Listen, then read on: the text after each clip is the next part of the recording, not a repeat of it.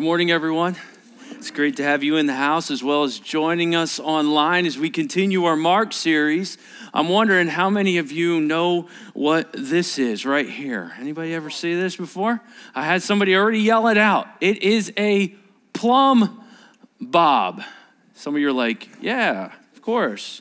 See, in the world of laser pointers and all these different aspects and ways to do construction, the plumb bob isn't as popular anymore. But I was fortunate enough to call one of our construction guys and say, Could you get me a plumb bob? He goes, Yeah, I have one. You know, when you're laying something in construction and you're looking at it the horizontal, you're looking for it to be level. But when you're building something on a vertical, the vertical line isn't necessarily level, even if you use a level. The vertical line is plumb. And so if something's vertically straight, it's plumb. And this was very important tool, especially in ancient cultures. For they would drop a plumb line and use gravity to show what was straight. And so when it got over the line, and then they'd attach it at the top, they'd see the line, and they'd build these massive stone structures. I mean, just think of the Temple Mount and the massive stones that were there on the Temple Mount and the different areas and, and all these things that we're seeing in the Gospel of Mark, and how they would build these huge things and move these stones without the, the modern technology we have and build it all and make it straight make it level, and make it plumb. In fact, I did just a little more study about it just because I was interested, especially uh, just looking at the idea all over of, of Roman architecture, if you enjoy architecture and how they design something. And I was seeing how much importance is placed on stone placement, specifically three stones. And, and I'm going to call this stone dynamics. Now, now what do I mean by this?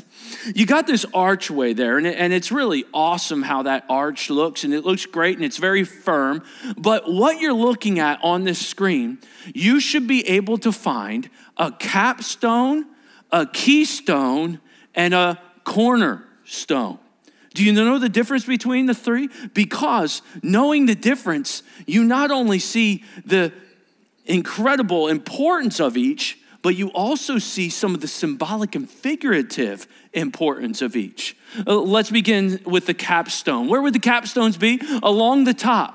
The capstone is often known as the finishing stone or the stone that seals it, that protects it. And, and, so when the rains come and the winds come, they've got this sealant on the top, and you have this great stone that's often referred to as the finishing stone. It kind of prevents and protects, and it's what you see. Now, the second stone I want to point out is the keystone. Now, the keystone sits at the top of the arch. It's often referred to as the central stone. It's the stone that everything kind of is built around. It's central to the construction and it's the apex of the construction. When we had the original 13 colonies, there was a state. There was a random state that was in the central of those colonies, and they called it the Keystone State. And young people, when you look at the back of a license plate, you will sometimes see a keystone. It's the apex stone or the central stone. It signifies importance. Everything interlocks with this thing. And then the final stone is the cornerstone. It faces two sides, it's foundational, often called the foundational stone, and everything is built on it. And it's important to have a cornerstone because the cornerstone represents the first preeminent guiding stone. You see, they would grab these stones, all right, and they were obviously much larger than these, but they would grab these stones and they'd start with the foundational stone. This is about 200 pounds. I'm just jacked like that, right? And they would drop it into place and they would get it level. By, by all their measurements. And, and there could be discussions. And this is where the foremans and the landowners, they were very important because people will say, well, I would like to face it this way. Let's start the facility this way. Well, the owner kind of wants it this way. Well, you know, let's line it up. And they often did use astro- astronomy and they, they lined it up in a certain way so the sun would reflect and hit certain things. And so there'd be some argument. Now, now, any, any business folks in here know that the power of an authority figure can really increase productivity, especially if that authority figure is trusted and can be depended upon. Now, why do I say that? Because a lot of times a business meeting can go on for an hour, two hours, three hours. I think this way. Well, I've always heard this way. Well, I would do it this way. And then the authority figure walks in the room and goes, There. And in one word, everybody's productivity moves because the decision's been made, the authority has been placed, and the foundational piece begins. Why is that important? Because when you're building, if you're not building on the foundational stone, things can start to get crooked. And then the second stone is it laid plumb or level? like, what are you doing? What? It's my life. I'll build how I want to build. And yeah, yeah, but we, we, we have a foundational stone. Who's to say that's my foundation? I can, I don't need that as my foundation. And, and then someone comes along having seen that, hey, somebody else built a little differently. Um, let's build, let's build a little differently as well. And they, they take that stone and they put it there, and all of a sudden now you're getting a little nervous. Why? I mean, everybody else builds their stone that way. Yeah, but we want you to build the stone this way. Yeah, but you know what? They didn't build the stone that way, and look at them. And, and, and I can build the way I want. And, and people should be allowed to build how they want to build. And the world comes in with all these different philosophies on how to build. And they get away from the cornerstone, the guiding stone. Why? Is there frustration in the cornerstone? Is it that they don't want the building to look good? Or do they have an authority problem? Because the cornerstone has been given all authority on the project. And with one word, the owner said, There, that's how to build. And to build off of that is not straight. In fact, it's very crooked.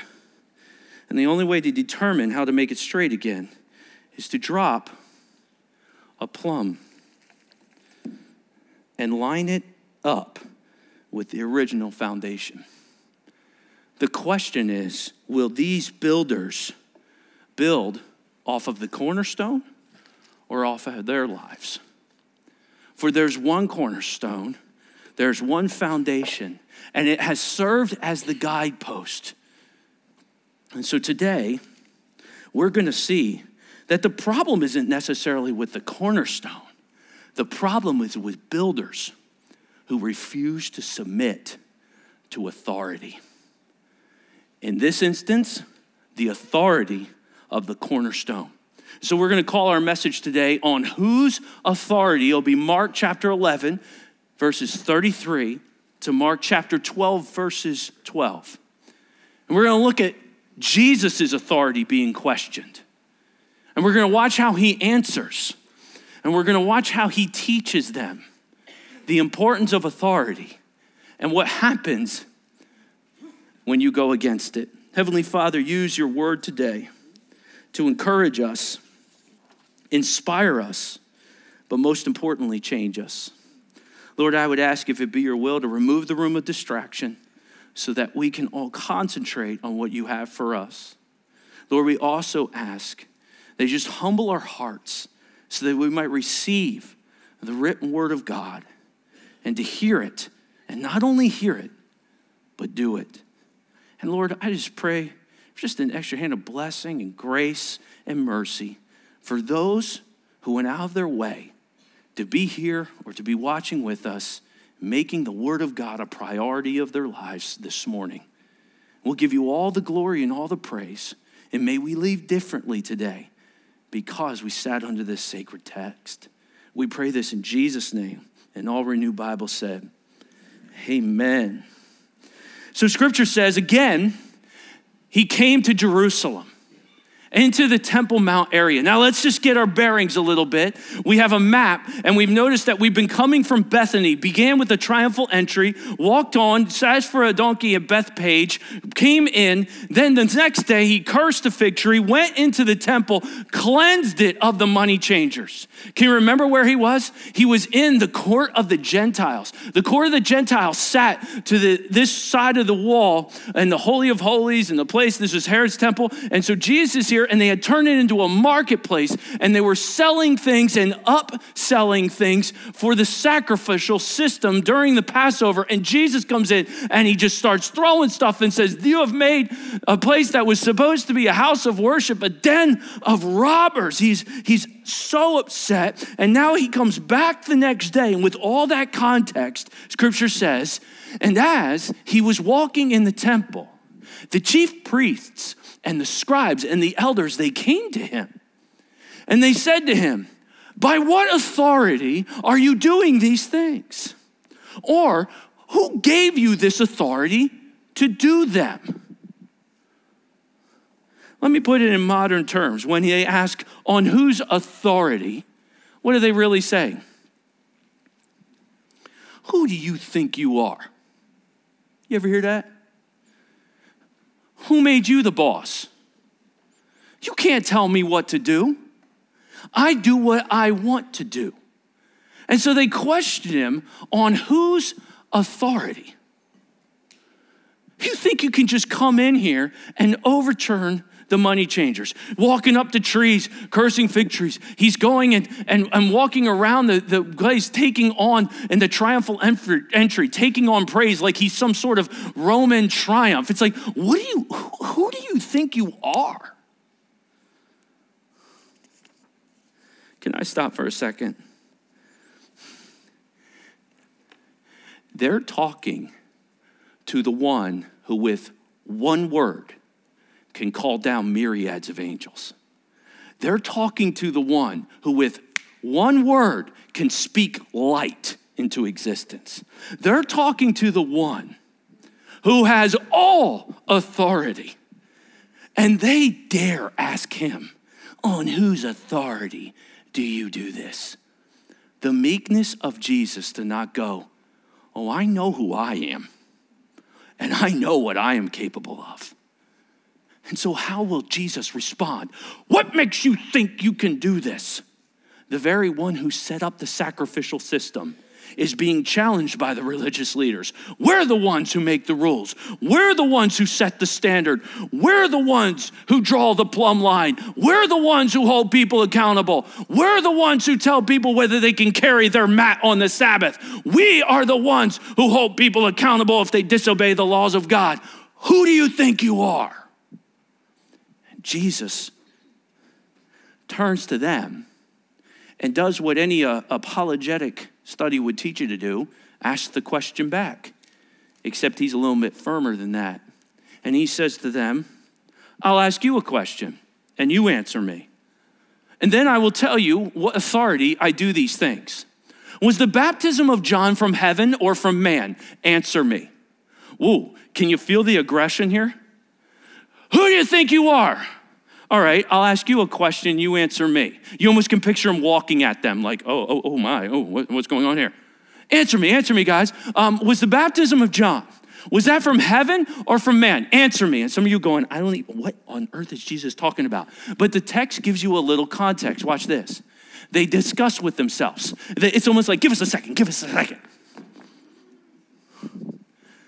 If we say from heaven, he will say, Why then did you not believe him?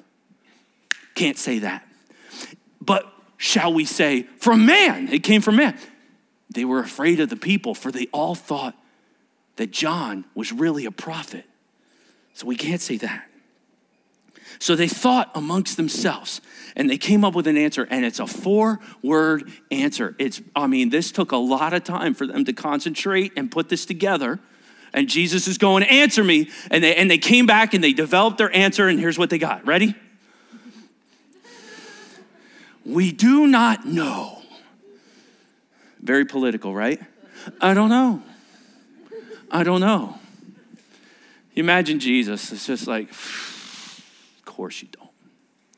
And so Jesus says, Neither will I tell you by what authority I do these things. I swim in the deep end, and you Pharisees and Sadducees can't even come into the kiddie pool.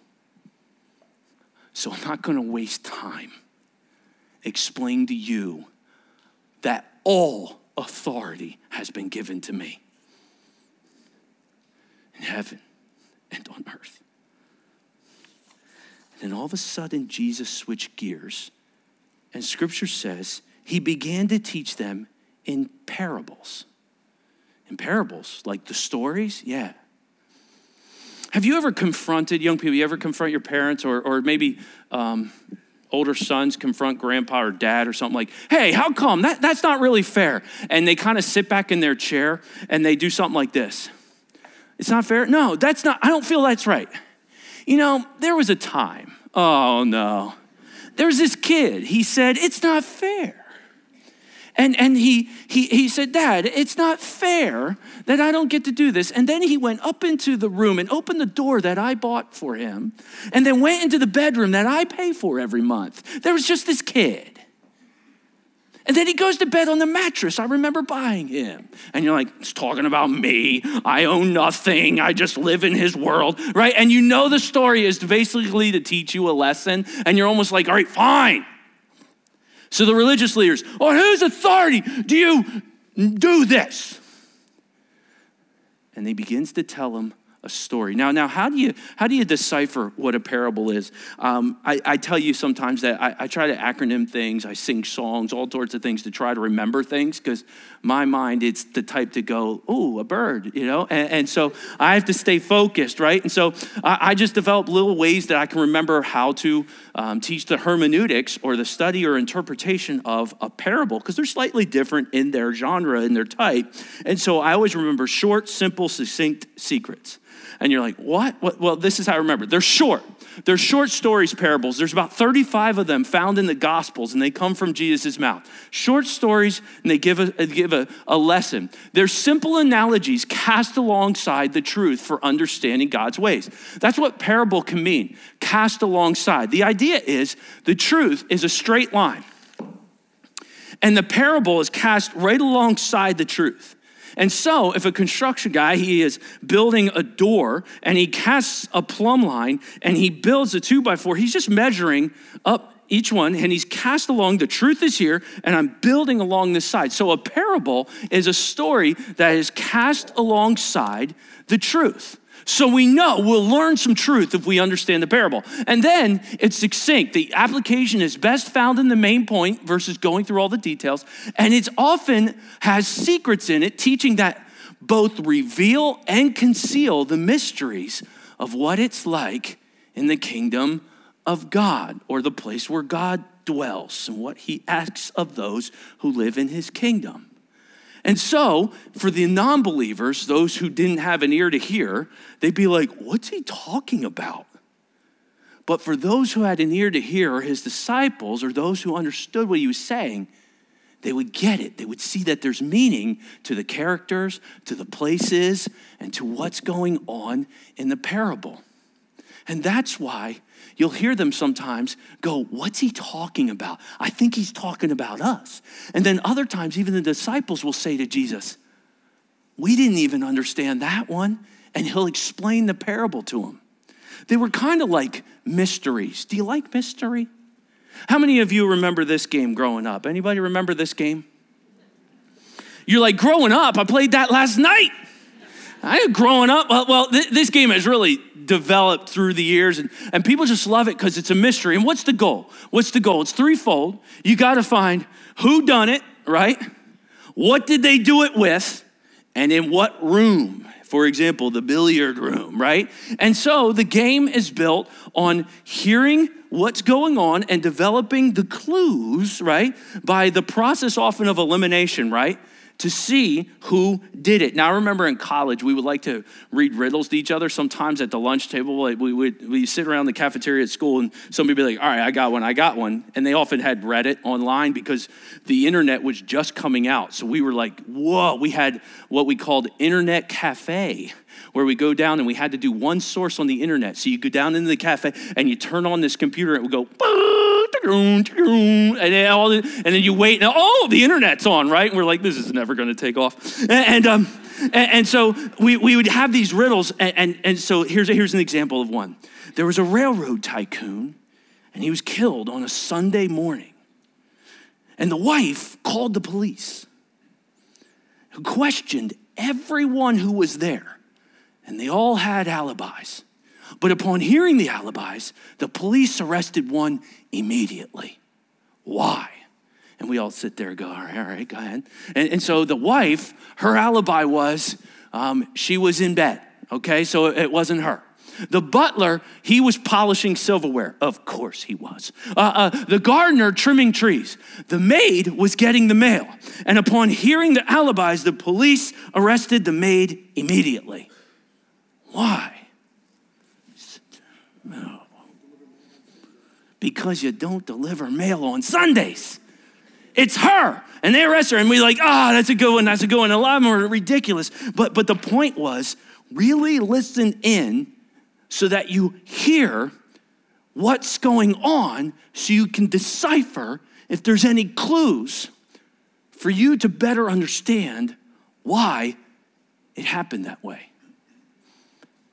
So, with this parable, Jesus is going to respond to those questioning his authority by sharing a story about a vineyard, an owner.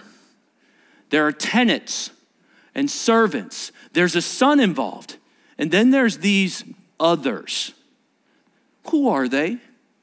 What do they represent? And so, church, let's read this and see if we can't even do a little sleuth work and figure out what is this parable saying in the context of them questioning his authority.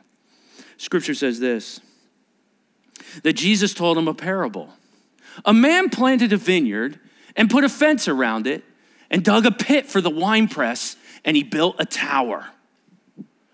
He leased it to the tenants and went away to another country. Okay, so the owner planted a vineyard. Very, very wealthy business in that time period. He put a fence around it or a hedge around it, so he wants to protect it. He finds this very valuable. This is important to him. He built a tower. You would do that to watch out for animals coming in or from those who would seek to come and destroy it or steal from him. So he has put an investment way into this. Very important. And now he leased it to tenants and went away to another country. Now, now farmer tenants at that time were very, very much common. They would come and they'd work the grounds, work the wine presses, and they would deliver the fruit of the vine back to the owner. We got it. All right, I'm following. So Jesus continues. When the season came, he sent a servant to the tenants to get from them some of the fruit of the vineyard. Makes sense. And then things go dark. And they took him and beat him and sent him away empty handed. What? Again, he sent to them a second time another servant. And they struck him on the head and treated him shamefully. So, so I got the first servant arriving at the archway and this archway is messed up. Something at the vineyard has been changed. It's off the cornerstone. And he arrives and they beat him. The second one comes and they strike him in the head and treat him shamefully as he left. He had still another one. Excuse me, and he sent another one. Look, it gets a little worse. And him they killed. And so with many others, some they beat and some they killed. Each time they come to the vineyard to collect the fruit for the owner. They're killing him, they're beating him. What is going on in this vineyard with these tenant farmers? And then Jesus says, He had still one another. He had still one other. A beloved son. Finally, he sent him to them, saying, They will respect my son. It's one thing if they're going to do that to these, but they'll respect my son. And his son came to the doorway of the vineyard, if you will. And they see him. And the story continues. But those tenants said to one another, This is the heir. Come, let us kill him, and the inheritance will be ours. Oh, I've got motive. They, they didn't care about the vineyard, they didn't really even care so much about the produce. They had a problem with authority. They wanted ownership. They wanted to attack the heir who had legal authority on this property from the father. And if they kill him, then they can take over the authority. We need to take over. And scripture says this and they took him and they killed him and they threw him out of the vineyard. And then Jesus, I'm sure looking at those questioning his authority, said, What will the owner of the vineyard do? Any fathers in here got a son they truly love?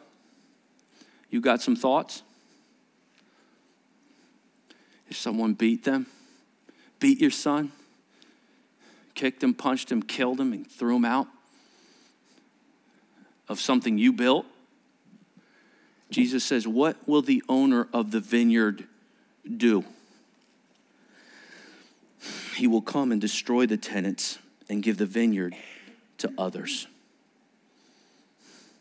They failed to produce fruit. They killed his son. They killed many servants who came to them. And now the owner is coming to change the game.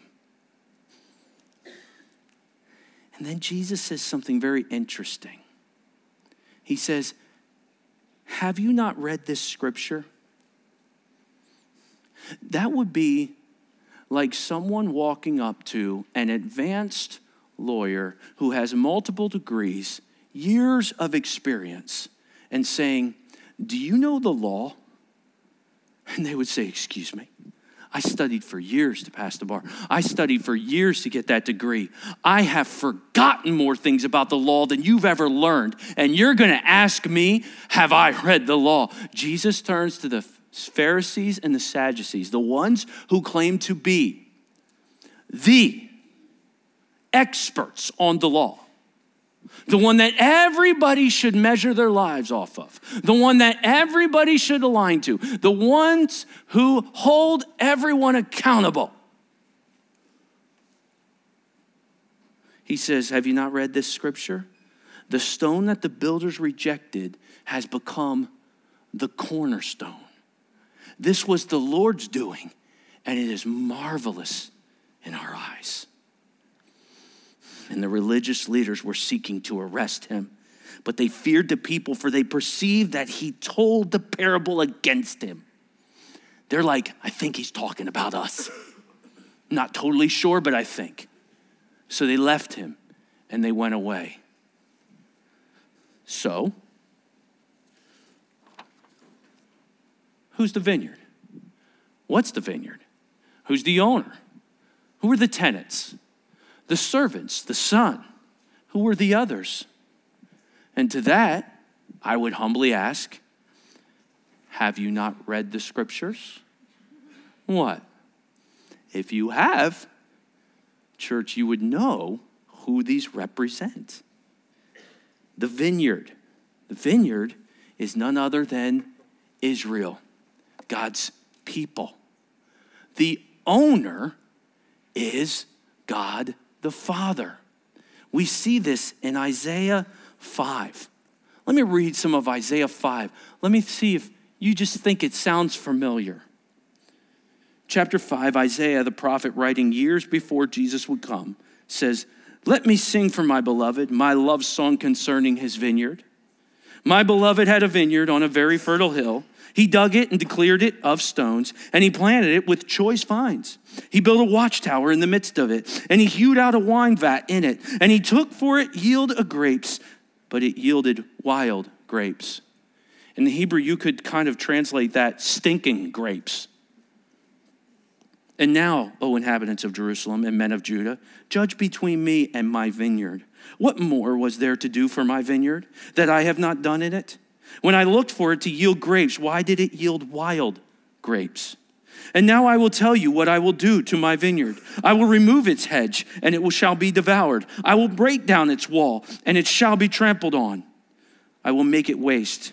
It shall not be pruned or hoed, and briars and thorns shall grow up. I will also command the clouds that they rain, that they rain no rain upon it. For the vineyard of the Lord of hosts is the house of Israel, and the men of Judah are his pleasant planting. And he looking, and he looked for justice, but behold, bloodshed. For righteousness, behold, an outcry. Israel was adulterous and served other gods.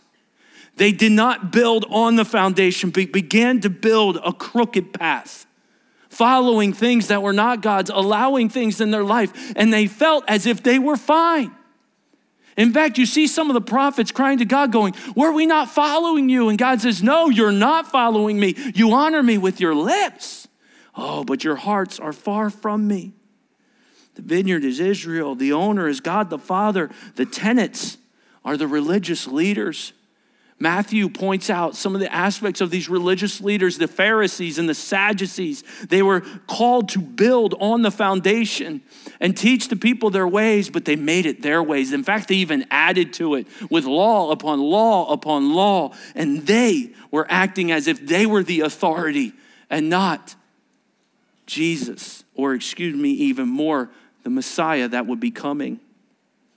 The servants, who were they? The faithful prophets. God had sent the people Isaiah, who they sawed in half, Jeremiah, who they threw into a pit and stoned. Sound like a story you just heard? Micah was constantly hit in the face, scripture says.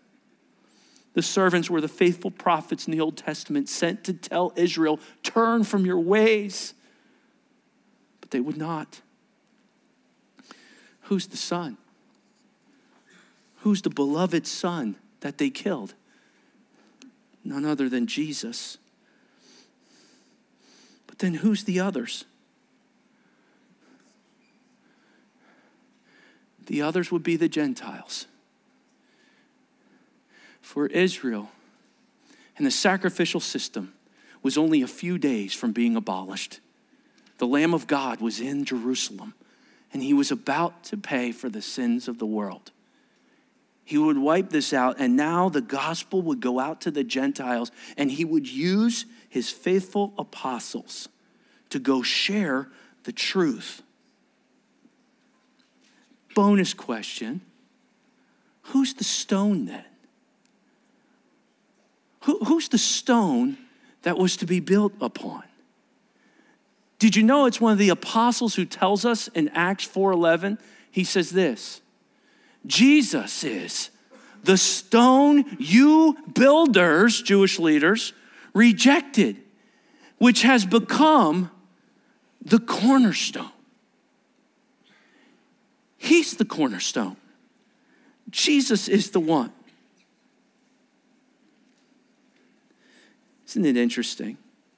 The prophets foretold of a Messiah that would come, that Israel would reject. And because of their rejection, God would take his plan to the Gentiles. Amos argued with it at times. He saw in a vision that God was going to judge Israel for this. And he said, Wait, that's not, that doesn't seem right. And God gave him a second vision. That doesn't seem right. And then there was a third vision. And Amos says, This is what the Lord showed me. The Lord was standing by a wall that had been built true to plumb with a plumb line in his hand. And the Lord asked me, What do you see, Amos? A plumb line, I replied. Then the Lord said, Look, I am sending down a plumb line among my people, and I'll spare them no longer. You see, Israel thought they were building correctly. Hey, it's socially acceptable. Everybody's building this way, right? See, Israel thought, I mean, nobody really believes that anymore, right? Israel thought they were fine, but when God sent his plumb line down, they were left wanting. In fact, they were crooked. Have you ever noticed in Scripture that God promises to make your path straight? And have you ever wondered, does he have a problem with curves? Straight or righteous or perfect. He'll lead you in straight and good and trustworthy paths versus crooked and wicked and evil paths. He puts a plumb line through it. In fact, Isaiah doubled down and he said, See, I lay in Zion a tested stone, a precious cornerstone for a sure foundation.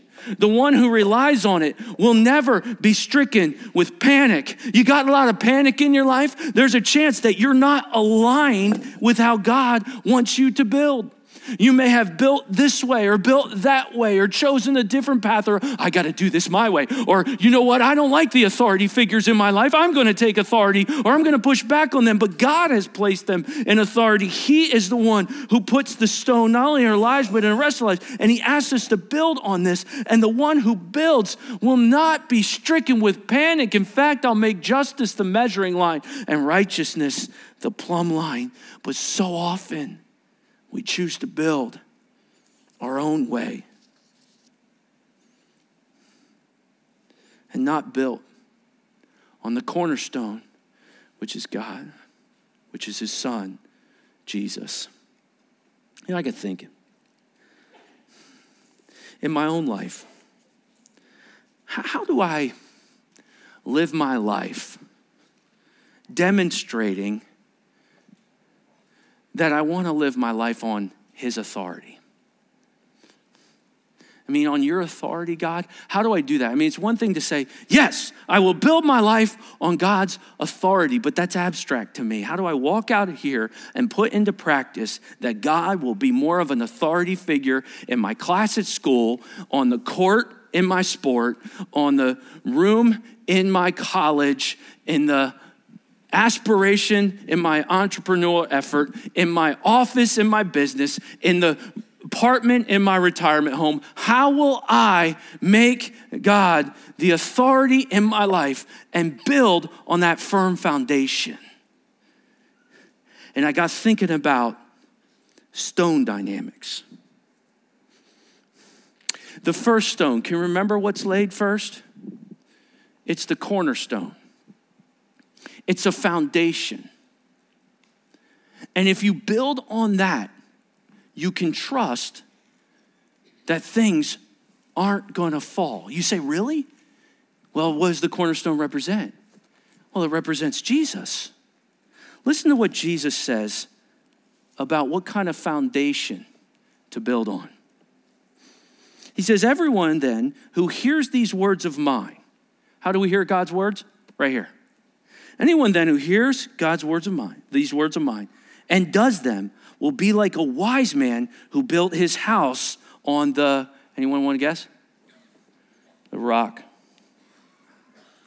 The rain fell and the floods came and the winds blew and beat on the house, but it did not fall because it had been founded on the rock. Don't, don't, don't you want it to read like this? New Testament church, don't, don't, don't we want to about this? Everyone who hears these words of mine does them will be like a man who's a wise man who built his house on the rock, and the rain was no longer allowed to fall, and the floods are not allowed to come, and the winds blew, but it didn't scare us. Wouldn't we like that? But Jesus says, In this world you will have trouble, but guess what? It's not going to overcome you if you're built on the rock. So, what does that look like? In everything I do, let it be informed by His word. In everything I seek to accomplish, let it be formed by His word. In any way I seek to get identity in this world, may it be informed by His word. That's what building on the rock looks like.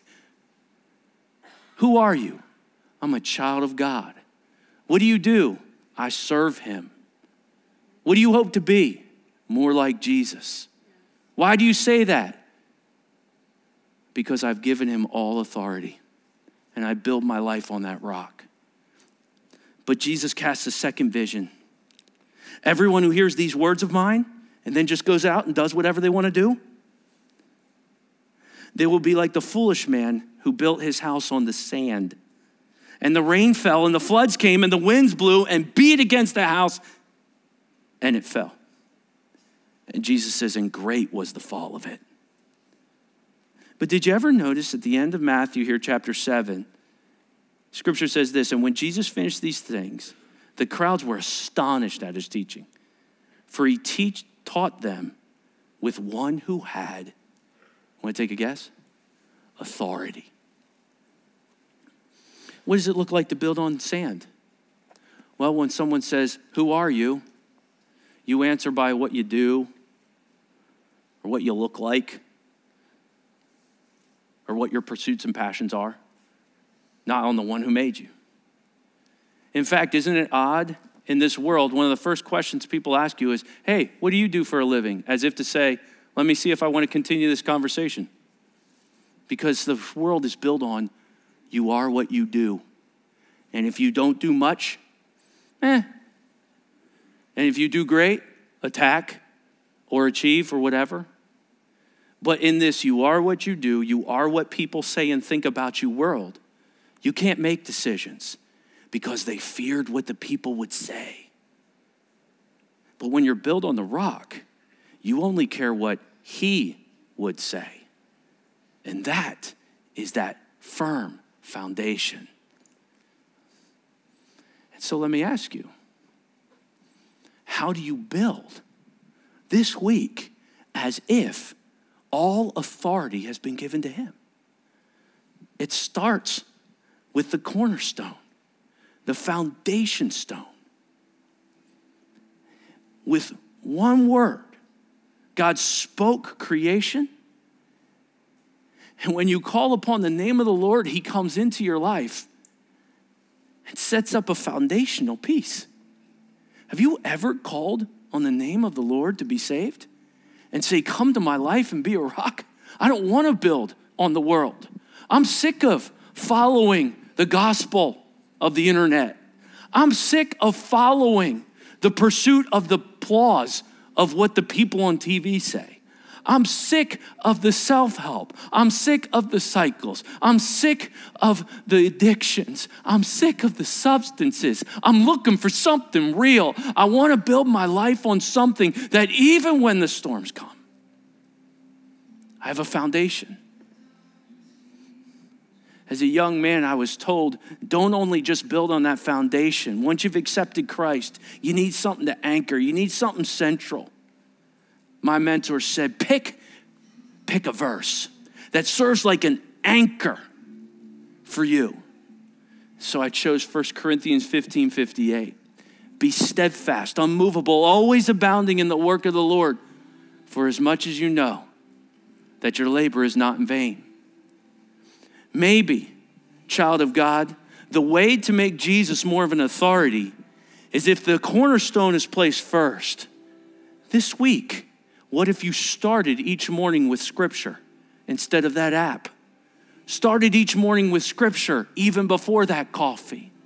Started each morning with Scripture to say, I want to put you first in my life. I want your word to be the authority. Because I believe with a word, you can change my day. I want you to be the preeminent piece of my life. The keystone it's central. The arch can't be perfect until you put that keystone in.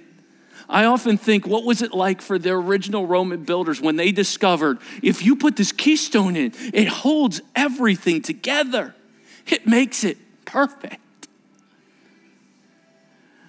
What could you do in the middle of your day to say, You're the authority in my life? I want you to be central in my activities, in my attitude, in my relationships, in my finances? How could I make this afternoon? Lord, I may have gotten off a little focus this morning, but how could I continue to build on the foundation and straighten it more towards you? and that capstone, the finishing stone.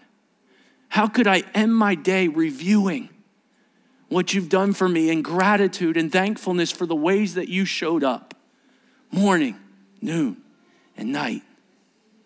I'd look at this image, and maybe you're listening on a podcast or uh, and you can't see the image, but I have an image highlighted of the cornerstone, the keystone, and the capstone. And I just, I just, I just want to quote a verse to you and let you look at this. Fixing your eyes on Jesus, the author or first, the perfecter of your faith, and the finisher of your faith. He is the one who we are to fix our eyes on, the author, perfecter, and finisher. And you know what he says he is? I am the door. I am the way, the truth, and the life. No one comes to the Father except through the beloved Son. And for God so loved the world that he sent his only begotten Son, that whoever believes in him should not perish, but have everlasting life. The Jewish leaders and the people cried, Crucified, and they killed him. But he rose again the third day. And scripture says if you confess with your mouth and believe in your heart that Jesus is Lord, you can be saved. Making him your authority is the pathway to building a life on the rock. Isn't it amazing? He's the Alpha and the Omega. He's the beginning and the end. And he says, Build on me and allow me to show you the way to live life for him. Heavenly Father, we ask that you use your text today to remind us who we are we to build on, to remind us how we are to build. If there's anyone in here today who has never called upon the name of the Lord with heads bowed, eyes closed. Lord, I pray that even today they would say, I want to build on the rock. I want to build on the firm foundation. For the winds have been blowing in their life. And they haven't been that stable because they were building their own way. But when you drop that plumb line along their wall, they realize they are actually far off. And so often, just like Israel, who thought they were in line, were not plumb at all. And you drop that plumb line to say, This is the truth of your actual state. I pray today if there's anyone in the room that has never placed that cornerstone in their life, that even today they would say, Jesus, forgive me of my sin. I've been building my own way, and it's a crooked path. Therefore, I'm full of panic. I'm full of anger. I'm full of resentment and frustration. I say things that hurt the ones I love. I'm upset at night. I have no peace because I've tried to take authority of my life. And it's time for me to submit to the true authority who promises to love me and never leave me nor forsake me. And when I get out of line, gently correct me back to where I need to be, even if it hurts, because he loves me so much. I pray even today there'd be someone who'd say, Come be my cornerstone. Forgive me of my sin. Be my Savior. I want to build the rest of my life on you. If we confess with our mouth and believe in our heart that Jesus is Lord and that God raised him from the dead, we are saved. And I pray someone places that first stone today. For the child of God out there who has already placed the stone, may they review their life and ask you to drop a plumb line and show them where they're off. Have the courage to say, Holy Spirit, reveal to me the area where I've been building a crooked path so that I might straighten it. You're a God of second, third, fourth, fifth chances, and you say, reset that wall and build appropriately, and we will see things come back together so often that have been torn apart when we realign to the rock of our salvation. And so, Lord, we thank you for this imagery in Scripture. We thank you for this text of Mark that guides us closer to who Jesus is and what he said he was. And as he is moving out of this religious system that had been built up into an age of grace, may we look back through these stories and see us and be so thankful for the grace that was bestowed. We pray all these things, giving thanks. In Jesus' name, amen.